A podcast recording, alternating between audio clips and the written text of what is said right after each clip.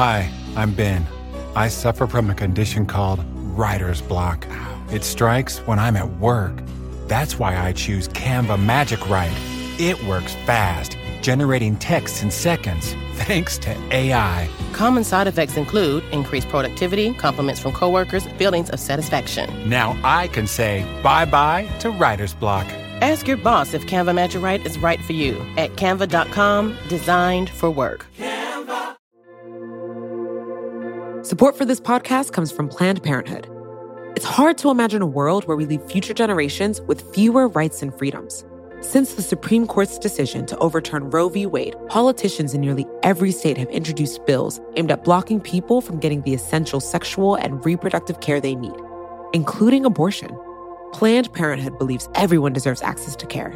And with supporters like you, they can reclaim our rights and protect and expand access to abortion care. Visit plannedparenthood.org/future to learn more and support their cause.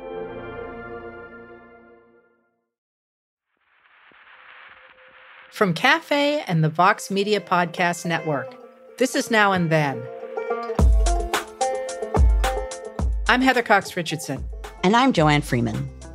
Today we're talking about an issue that grows out of a recent Supreme Court decision, Haaland versus Brackeen, which directly focuses on and highlights some aspects of Indigenous American history.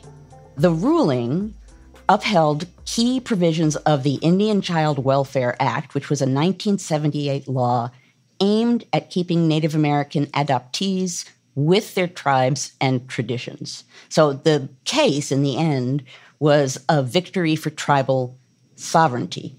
Now, that comes after a long history of American institutions and the American government separating Native American children from their families for any number of reasons, supposedly to educate them, to quote unquote Americanize them and, and distance them from their tribal heritage and culture.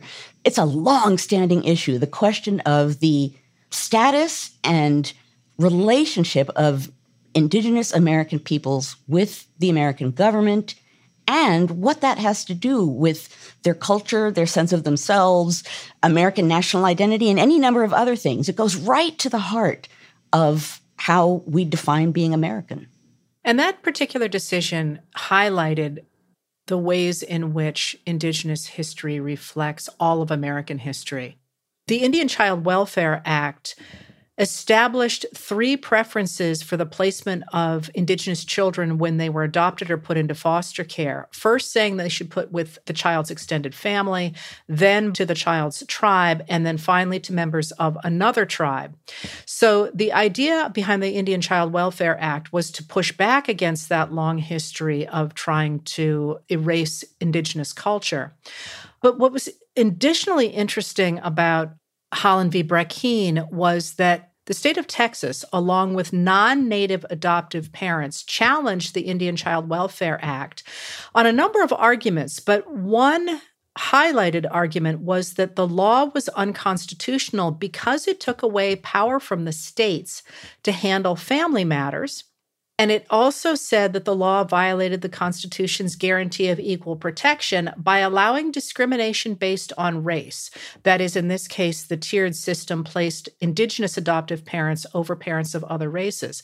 So, what we had in this case was the central question that's illuminating virtually all of our politics right now is the relationship between states and those who want to return power to the states and the, federal government and then also, of course, the communities and the individuals who have historically been discriminated against and who is supposed to be in charge of the relationship between all members of a society. Is it the states who don't have a very good track record? Is it the federal government who has stepped in to change the ways in which states have discriminated against certain populations? Who is really supposed to be taking care of these central issues? And then thrown on top of that, very clearly is a long pattern of discriminatory behavior that has caused extraordinary hardship to a population. From the creation of the Constitution, the question of sovereignty was huge. Who are you sovereign to? and divided sovereignty. Can you be sovereign to a state and sovereign to a nation at the same time? And federalism, the American system of federalism, where sovereignty is essentially divided, but it's left deliberately amorphous. And we are living in a time, and it's certainly not the first time, that who is responsible, the nation or the state, is being bounced all over the place. That question goes all the way back to the founding of the nation and was left deliberately murky. That is what made some people willing to accept a national government was the fact that it would not necessarily supremely control everything. This larger question profoundly shaped the indigenous American population and in other ways, the United States as a whole.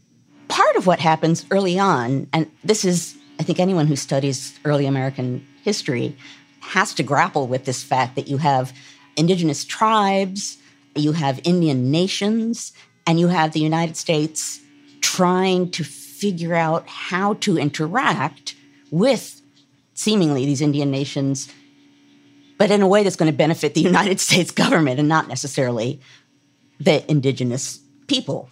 So, you know, if you think about the fact that we had any number of Indian treaties early in American history, it was a constant process of negotiation, partly because the United States was constantly trying to find new ways of getting land. But a treaty, seemingly, is something between two governments. And as a matter of fact, in the early 19th century, the Supreme Court Justice John Marshall, in a series of important cases dealing with this larger question about nations and treaties and sovereignty, he grappled with precisely what indigenous tribes or indigenous nations were. And the phrase that he came up with, and it's wonderful because it's just as murky as everything else we're talking about here. He said tribes were, quote, domestic dependent nations. Now, if it's a nation, is it dependent? That phrase, if you try and pull it apart, is very hard to find a meaning for. And that's deliberate. That's on purpose because it's hard to define. As a matter of fact, Marshall says the words treaty and nation are words of our own language, selected in our diplomatic and legislative proceedings by ourselves, having each a definite and well understood meaning. And we have applied them to Indians as we have applied them to other nations of the earth. He's trying to figure out exactly what the relationship of the American government with indigenous peoples are. And he's looking at this fundamental fact are they nations or are they not? And every time there's a treaty treating a tribe as another nation, that suggests that logic underlies it. You know, though, I hear that and I hear unincorporated territories from the turn of the last century. And behind that idea of our unincorporated territories is always money. Oh, yeah. So I'm like, yeah, John Marshall, you know, well, he has to. We want that land. It. Oh, it's yeah. always about land and money, but it is also true that even though that's the underlying logic here, there still has to be a way to grapple with it, to deal with it, to talk about it, to frame it. Yeah, I love the layers of all this. So, if we're getting the idea by the 1830s from the Supreme Court that indigenous nations are dependent sovereign nations, that the states can't deal with, only the federal government can deal with, the same way only the federal government can deal with other foreign nations. Where's that coming from? We're talking about the law, we're talking about sovereignty, but obviously culture and Indigenous Americans being able to preserve their culture in the face of this ongoing treaty making and land seizing that's an eternal huge problem as well. And a great example of this struggle being carried out in person takes place in the early 19th century. This involves two brothers, Tecumseh and Tenskwatawa. They're both Shawnee Indians. And Tecumseh, from the beginning, is a person who is known as a hunter and a warrior. Tenskwatawa, not so much. Tecumseh becomes a resistance leader against American encroachment in the Northwest Territories. And although he and his Shawnee allies fail in a big battle, the Battle of the Fallen Timbers, still it has an impact on Native Americans, the Shawnee, how they see themselves in relation to settlers and the government. Now, in 1805, Tenskwatawa has a vision in which he died and the master of life showed him a kind of paradise and began communicating with him. And what the vision essentially taught him, as he taught it and explained it, was that Indians should turn away from European goods, European customs. They should no longer drink alcohol. They should basically turn away from these people who have been marching in and in one way or another shaping Indian culture, Indian life. And this is the part that I find particularly interesting. He wanted to create some kind of pan Indian movement, bringing Indians together in this effort to create this bigger, stronger community that could contain its own identity. Well, and the timing matters here in that the Battle of Fallen Timbers which is a huge battle, hugely important battle, not huge numbers of people involved. But what it does is it results in the Treaty of Greenville of 1795, in which the indigenous tribes in the Ohio region, which is a huge region, it's not just the state of Ohio, end up ceding most of that territory. So, in the wake of the huge land loss, the Shawnee begin to focus on culture and on creating a pushback against Euro American encroachment through the deployment of culture. But also, one of the things that jumps out to me about this is his economic vision is actually very suited to the environment in a way the Euro American vision of the time is not. So, the, the culture that he is embracing and the idea of not just it is a pan Indian movement, it's a religious pan Indian movement, but you know me, it's everything's about the economy, right? And agriculture. And agri well, that's just it. Part of it's yeah. like, you know, he's ahead of his time going, their system ain't gonna work. Let's re-envision this in a different way. Well, and whereas the American version of that consistently and certainly throughout the late 18th and early 19th century is if it's friendly towards indigenous Americans, then the attitude is you're going to become us. We're going to impose who we are on that land and you will become us they're not adapting or thinking about the land or the people on the land. They're just saying, well, we're going to spread. And if this all ends well, you'll just merge. Yes, you'll become us. Exactly. And it's not until the early 20th century that we get the idea from anthropologists that all cultures are created equal, if you will. There is still, until the early 20th century, the conviction among Euro Americans that everybody wants to be like us. This is the only way to do it. And you think about what might have happened had they had, as Elliot West, the historian Elliot West puts it, more imagination to be able to say, wait a minute, that system seems healthier than ours in some way. Let's see how that works. Well, more imagination and less insecurity and fear. Yeah. And greed. Well, and isn't that sort of the theme of, of life, right? Yeah. That if you can imagine that other people have value, you might be able to imagine a better future. Anyway, that was a depressing thing to say. But but Tenskwatawa, what happens to him? So Tenskwatawa, his ideas become popular, and he and his brother Tecumseh establish a new village near the site of that Treaty of Greenville. And they receive members of several different tribes who come and join that village and bring some of Tenskwatawa's teachings back to their tribes. He also traveled to Delaware villages in early 1806.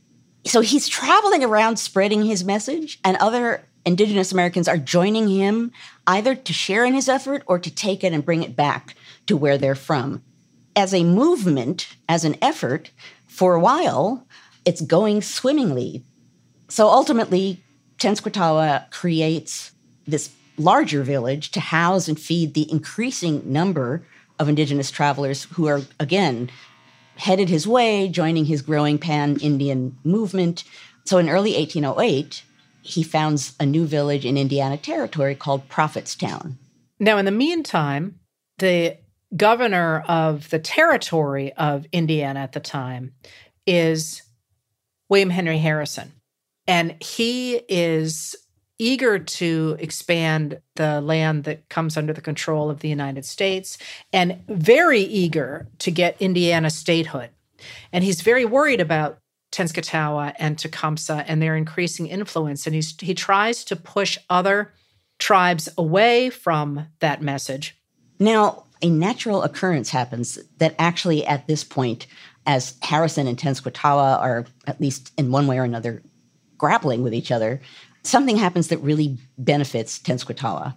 On June 16, 1806, it was predicted that there was going to be an eclipse, and Tenskwatawa said to his followers, Guess what?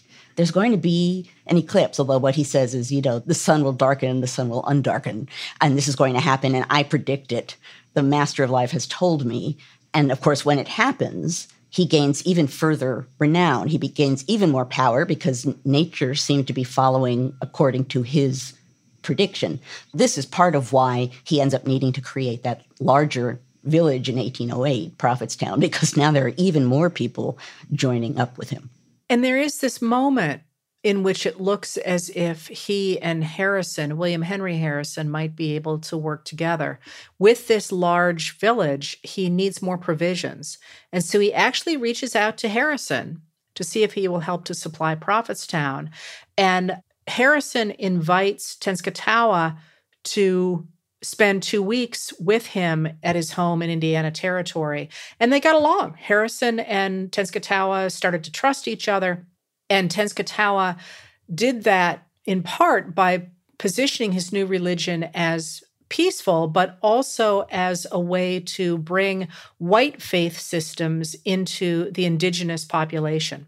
The governor then wrote to the Secretary of War suggesting an alliance with Tenskwatawa, saying, the influence which the prophet has acquired will prove advantageous rather than otherwise to the United States. At the same time, though, he was continually trying to get more land, and in September of 1809, helped to complete the Treaty of Fort Wayne, which took another 3 million acres in Indiana and Illinois territories from indigenous populations and gave them to the United States. So at that point, not surprisingly, Tenskwatawa breaks away from Harrison, so much for their actually, for a little while at least, getting along. And Prophetstown and Tenskwatawa and Tecumseh prepare for some form of conflict, with Tecumseh coming to the fore as a, a real military leader at this moment. So Tenskwatawa in 1811 ends up encouraging an attack on Harrison's forces at the Battle of Tippecanoe. Many of you have already heard the phrase, the Battle of Tippecanoe. And Tenskwatawa says that the Master of Life has said that the indigenous forces will be impervious to bullets. And although Harrison's troops suffer heavy losses, they end up repelling the attack. They burn down Prophetstown. And Tenskwatawa and Tecumseh end up joining with the British during the War of 1812. Tecumseh is killed by American forces in 1813, and Tenskwatawa ends up fleeing the battle, remains in Canada, and ultimately dies really with very little recognition at all. Now, Tippecanoe and Tyler, too, when William Henry Harrison runs for president, that phrase, that campaign phrase, Tippecanoe and Tyler, too, that's building on this, this battle as a way to campaign that look at him, he's this great guy, fought the Shawnee and other Indians at the Battle of Tippecanoe. So that moment, the rise of an early attempted pan Indian movement the attempt to make an alliance with the United States, that falling apart when it turned out that the indigenous people were split and some of them agreed to sign away huge amounts of land. And then the territorial governor of Indiana riding to the presidency on it seems like such a perfect microcosm of all of the issues we're talking about here. So there aren't a lot of reasons to remember William Henry Harrison. I can't believe I said that. I'm going to get so much hate mail. But the fact that he fought in that battle and seemed to lead a war against a pan Indian movement was enough to help put him in the White House in 1840. Right. So it's the fact that it put him in the White House, and also not only was it enough, but it was celebrated and advertised. And it was a, you know, what he's worth is he did this. So you're absolutely right. It captures that moment and it captures the ideals and, in a sense, the ideology, the mindset, the mental landscape of people at that time, given that logic of that campaign. And the Indiana is not even a state at that point, but the fact that a, a territorial governor is acting in such a way that it's going to vault him into the federal government along with the issues of sovereignty and culture and power among indigenous Americans. they're all right there. And I have to say, I hate to, but I have to say, it's one of the ways we get Benjamin Harrison, who's a younger relative of William Henry Harrison. Benjamin Harrison ain't got nothing going for him except a very famous name. And he's going to be the person who presides over the Wounded Knee Massacre.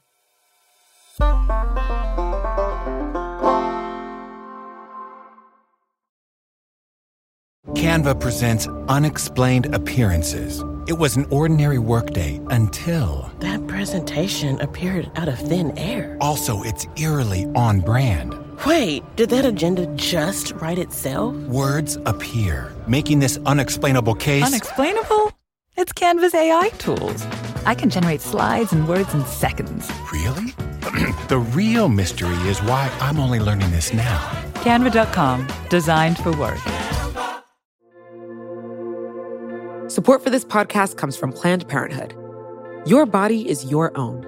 That's why Planned Parenthood is committed to ensuring that everyone has the information and resources they need to make their own decisions about their bodies, including abortion care. Today, lawmakers who oppose abortion are challenging Planned Parenthood. Affordable, high quality basic health care for more than 2 million people is at stake. Planned Parenthood believes that health care is a basic human right. That's why they fight every day to push for common sense policies that protect our right to control our own bodies. They also work tirelessly to oppose the onslaught of new policies aimed at interfering with personal decisions best left to patients and their doctors. They won't give up and they won't back down. You can join Planned Parenthood in the fight to help make sure that the next generation can decide their own futures. The organization needs your support now more than ever. With supporters like you, they can reclaim our rights and protect and expand access to abortion care. Visit plannedparenthood.org/future to learn more and support their cause.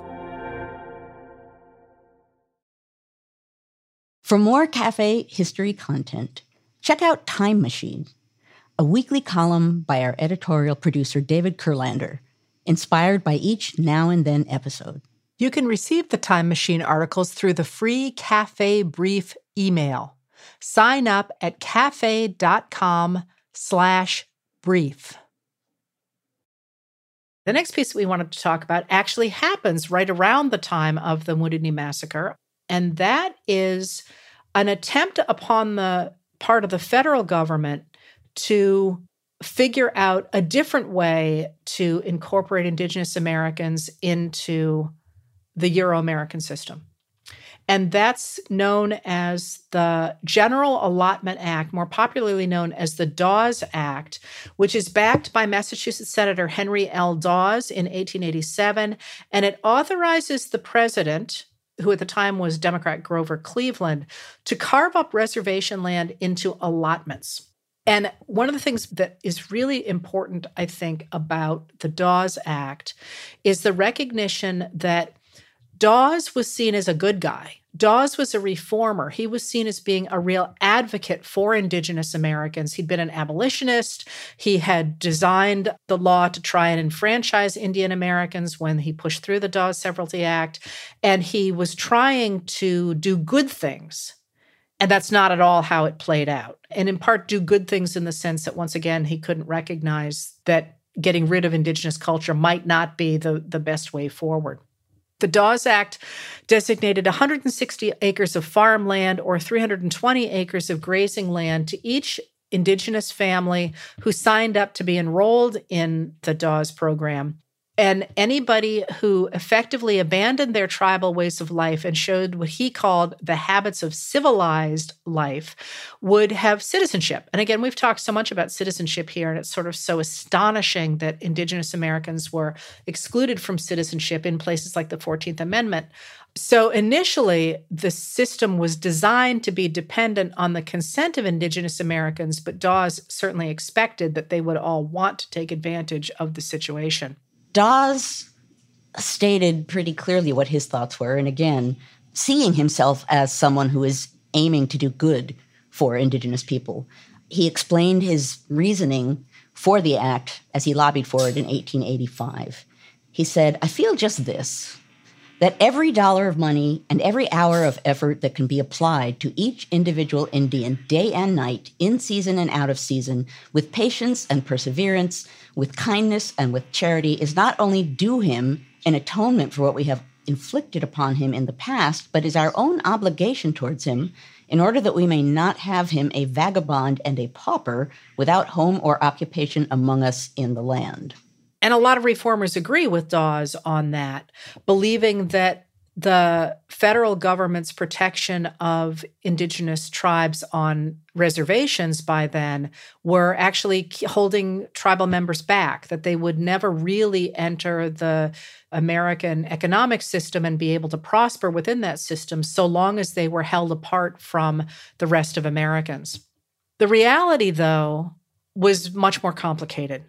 And we're really going to focus here on the parts of the act that concern the Cherokees, the Creeks, the Choctaws, the Chickasaws, and the Seminoles, who were known at the time as the five civilized tribes. One of the pieces to remember about the Dawes Act is that the reservations were much bigger than the amount of land that would be needed to allot the acreage that was assigned to every indigenous family. So at the same time that Dawes can say, I'm trying to protect the rights of indigenous Americans to rise to prosperity through the American economic system, all that land that they're going to start calling surplus land is land that Euro Americans want, not least for railroads, but also for Euro American settlers. So that's always in the mix. The idea of allotting land to indigenous Americans would have seemed like such a wonderful thing that, of course, people would take the government up on with no concern at all being given to culture. Yes. And one of the pieces of that is one of the things that sinks the good benefits, if you will, of the Allotment Act in places like Oklahoma, for example, when indigenous families choose land allotments based on kinship and proximity rather than on the economic viability of that particular land. That is, they would rather have poorer land that is close to a sister, for example, than they wanted land that might be close to a railroad. And the the different cultural values that went into allotments made a huge difference in the later benefits of the land in, in places like Oklahoma.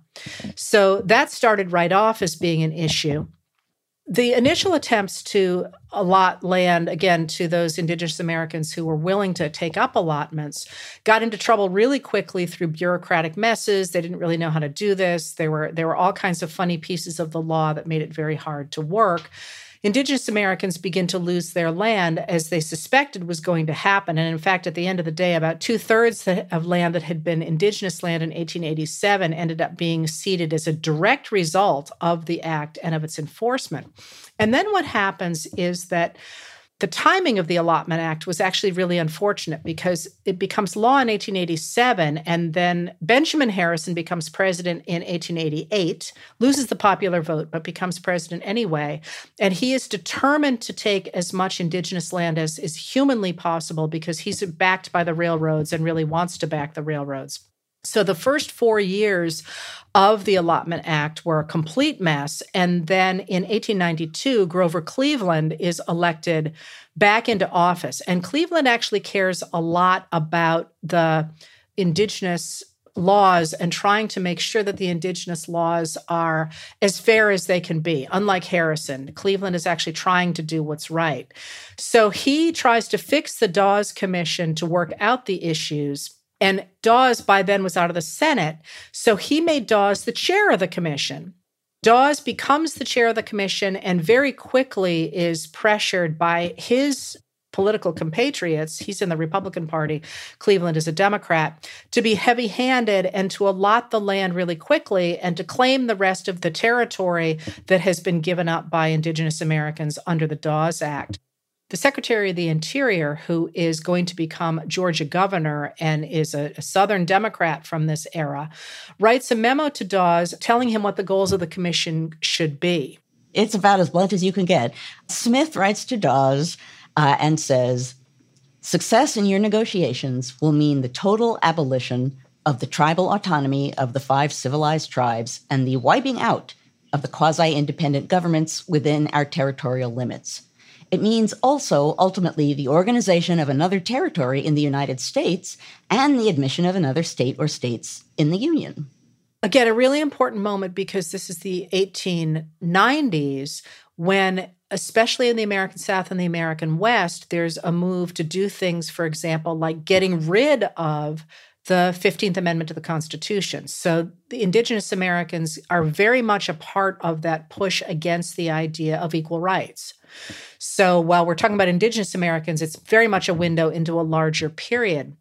So the Dawes Act gets amended a number of times, including in 1898 by the Curtis Act, which gave the Dawes Commission control over enrollment, letting members of the commission force resistant individuals onto the rolls, even against their will, and giving them an allotment. And that ceding of lands and the forced entry into allotment is part of what I was just talking about in Oklahoma, but it also is what gives enough land to Euro American settlers in Oklahoma to make Oklahoma big enough to apply for statehood in 1907. The Indigenous Americans who are forced into allotments often choose their land not to enter the Euro American system of the economy, but rather to try and keep their culture intact. And by 1909, the whole thing is a complete mess. The Dawes Commission is bogged down in legal disputes. There's accusations of bribery and fraud. Indigenous Americans continue to push back against it.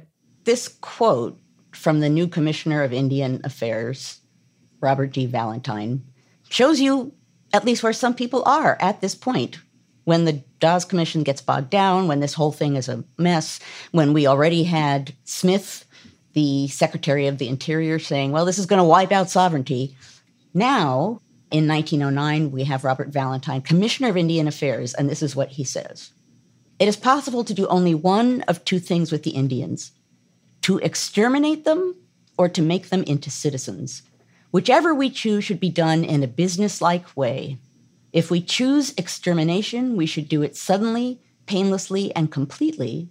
But instead of frankly engaging in that course, the country has set itself to make the Indians into citizens it has no business to bungle this job as it is now doing any more than if the course of extermination were now to be decided on it would have any business to bungle that.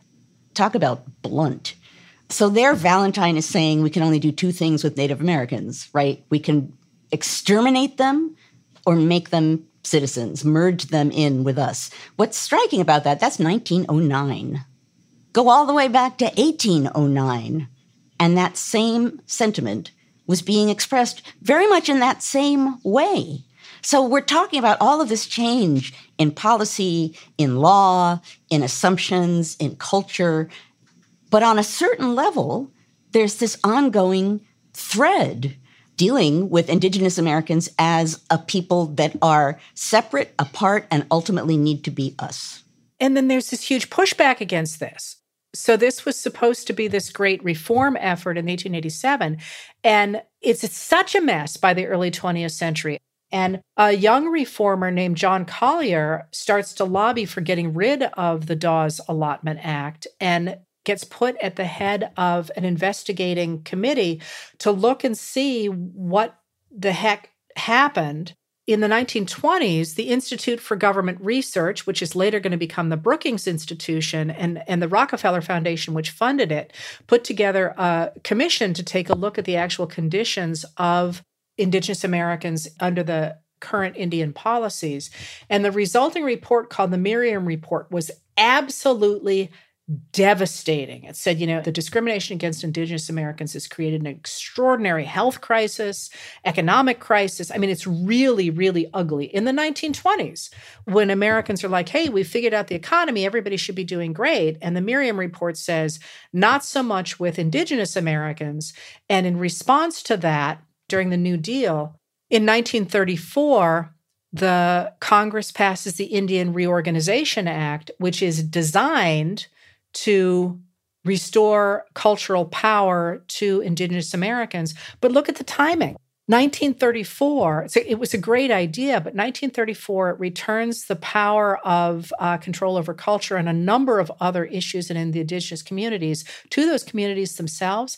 But it's the freaking depression, right. right when right when everybody else is relying on federal government help the federal government says, oh man, we should not have gotten involved. We're going to back off.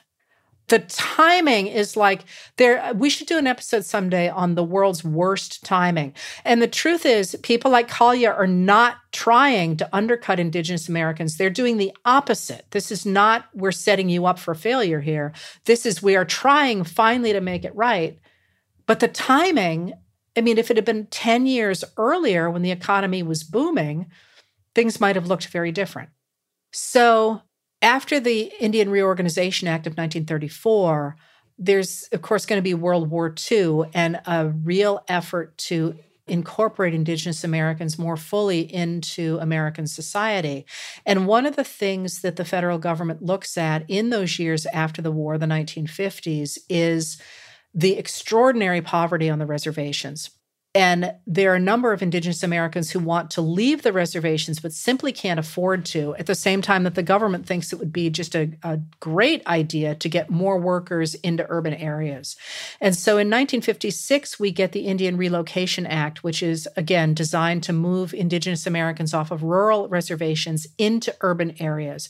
And that's going to change the nature of the relationship of Indigenous Americans primarily to each other but also to both the state and the federal governments. Because what it does is it brings Indigenous Americans from a variety of tribes into urban areas where they're going to lose contact with their own individual tribes from whatever particular reservation they're with, but build new kinds of ties to Indigenous Americans from other tribes and from other reservations.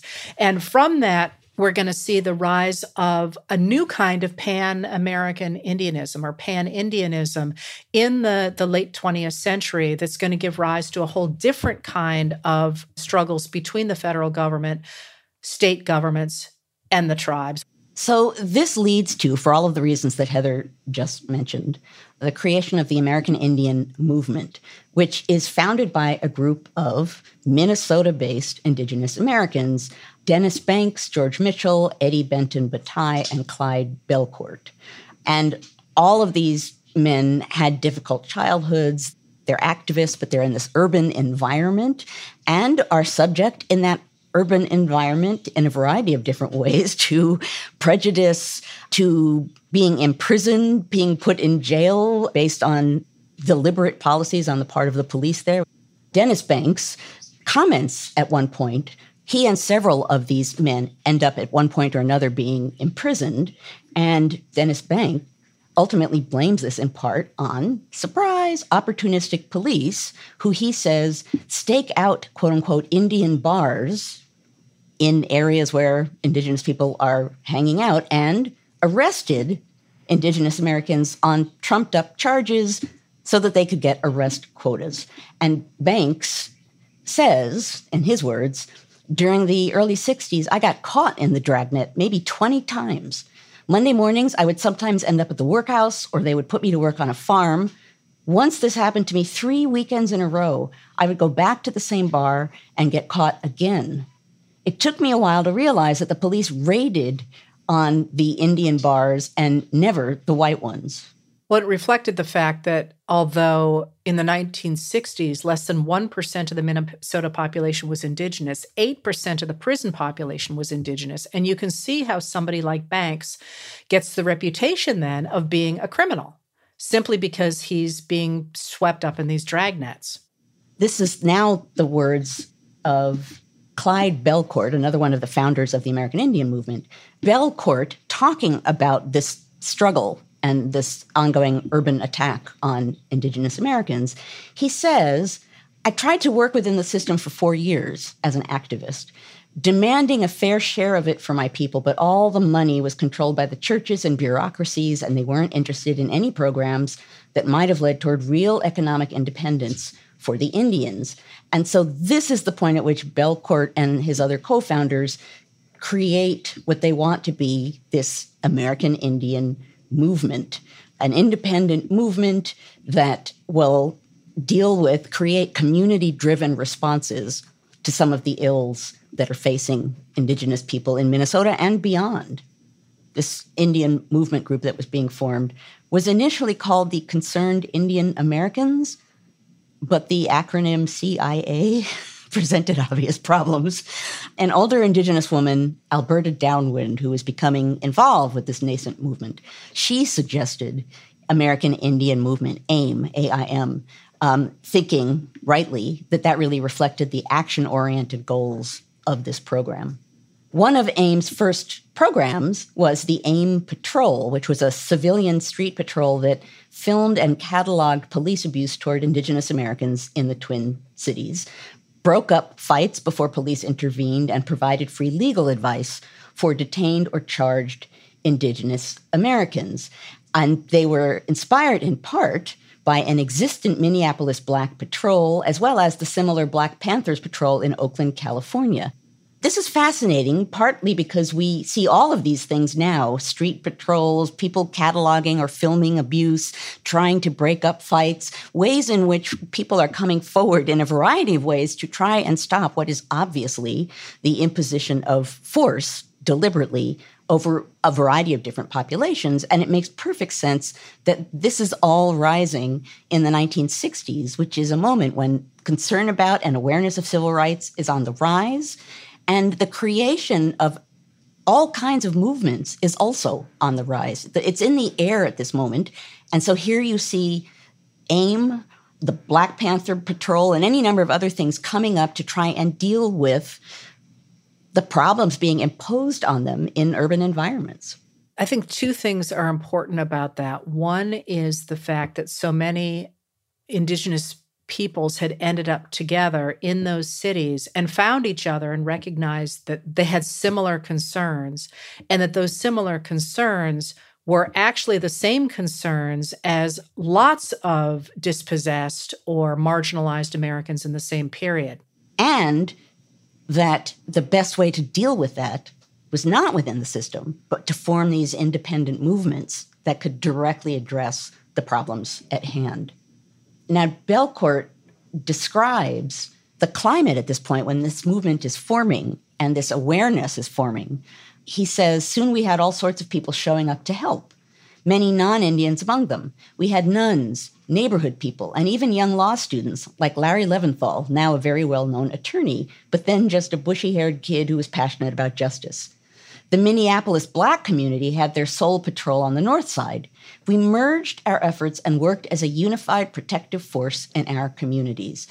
Really striking. And again, it shows this transition from trying to work within the system to actually creating organizations with an aim and a goal and some kind of organization that, as Bellecourt says in this quote, is attracting all kinds of other people who have an interest in justice is really striking. And again, really, it fits in with what's in the air in the 1960s and the early 1970s.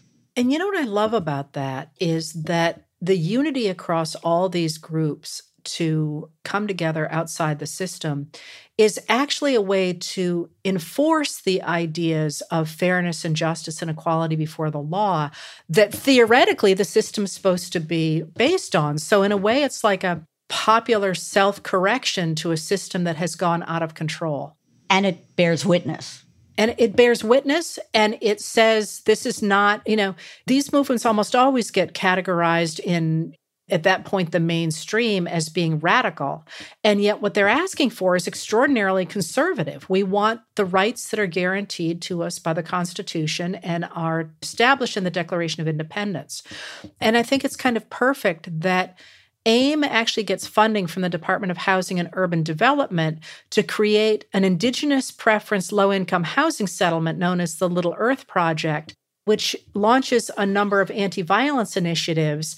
And volunteers from the Little Earth Project ran community patrols after the police murder of George Floyd in May and June of 2020.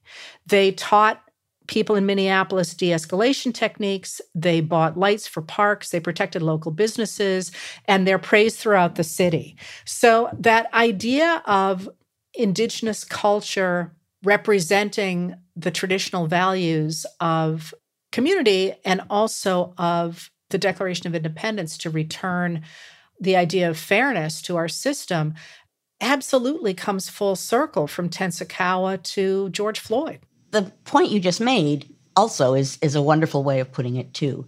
it's easy to point to groups like this and say they're radical because they're outside of normal systems of government and they're independent. And in that sense, they're scary. The important point that you just made is they're looking for the most traditional conservative rights that Americans are entitled to. They're not promoting violence or doing anything that we might call radical. They're asking for traditional rights and they're working as a movement to help secure them in community oriented ways. That's what they're doing. So the Little Earth Project is in 2020. It really does bring us full circle. But what we see still, this is a different kind of community, but it's still a group of people promoting and bettering themselves as a group because the larger government isn't necessarily serving them in that way and grappling with the rights that they, as well as any number of other troops, deserve simply as American citizens.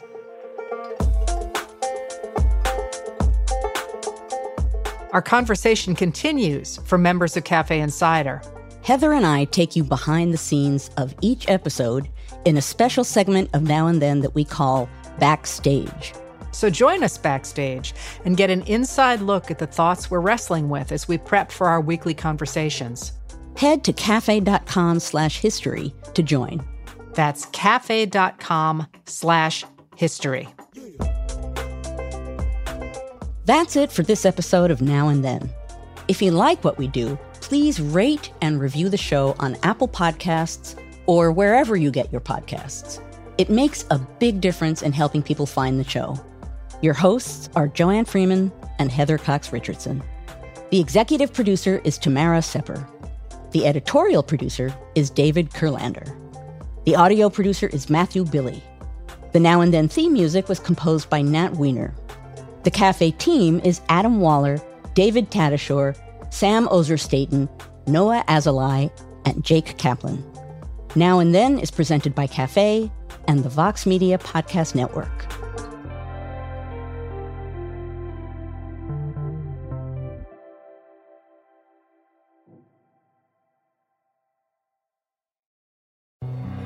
Hi, I'm Ben. I suffer from a condition called writer's block. It strikes when I'm at work. That's why I choose Canva Magic Write. It works fast, generating text in seconds, thanks to AI. Common side effects include increased productivity, compliments from coworkers, feelings of satisfaction. Now I can say bye bye to writer's block. Ask your boss if Canva Magic Write is right for you at canva.com, designed for work. Support for this podcast comes from Planned Parenthood. It's hard to imagine a world where we leave future generations with fewer rights and freedoms. Since the Supreme Court's decision to overturn Roe v. Wade, politicians in nearly every state have introduced bills aimed at blocking people from getting the essential sexual and reproductive care they need, including abortion. Planned Parenthood believes everyone deserves access to care. And with supporters like you, they can reclaim our rights and protect and expand access to abortion care. Visit PlannedParenthood.org slash future to learn more and support their cause.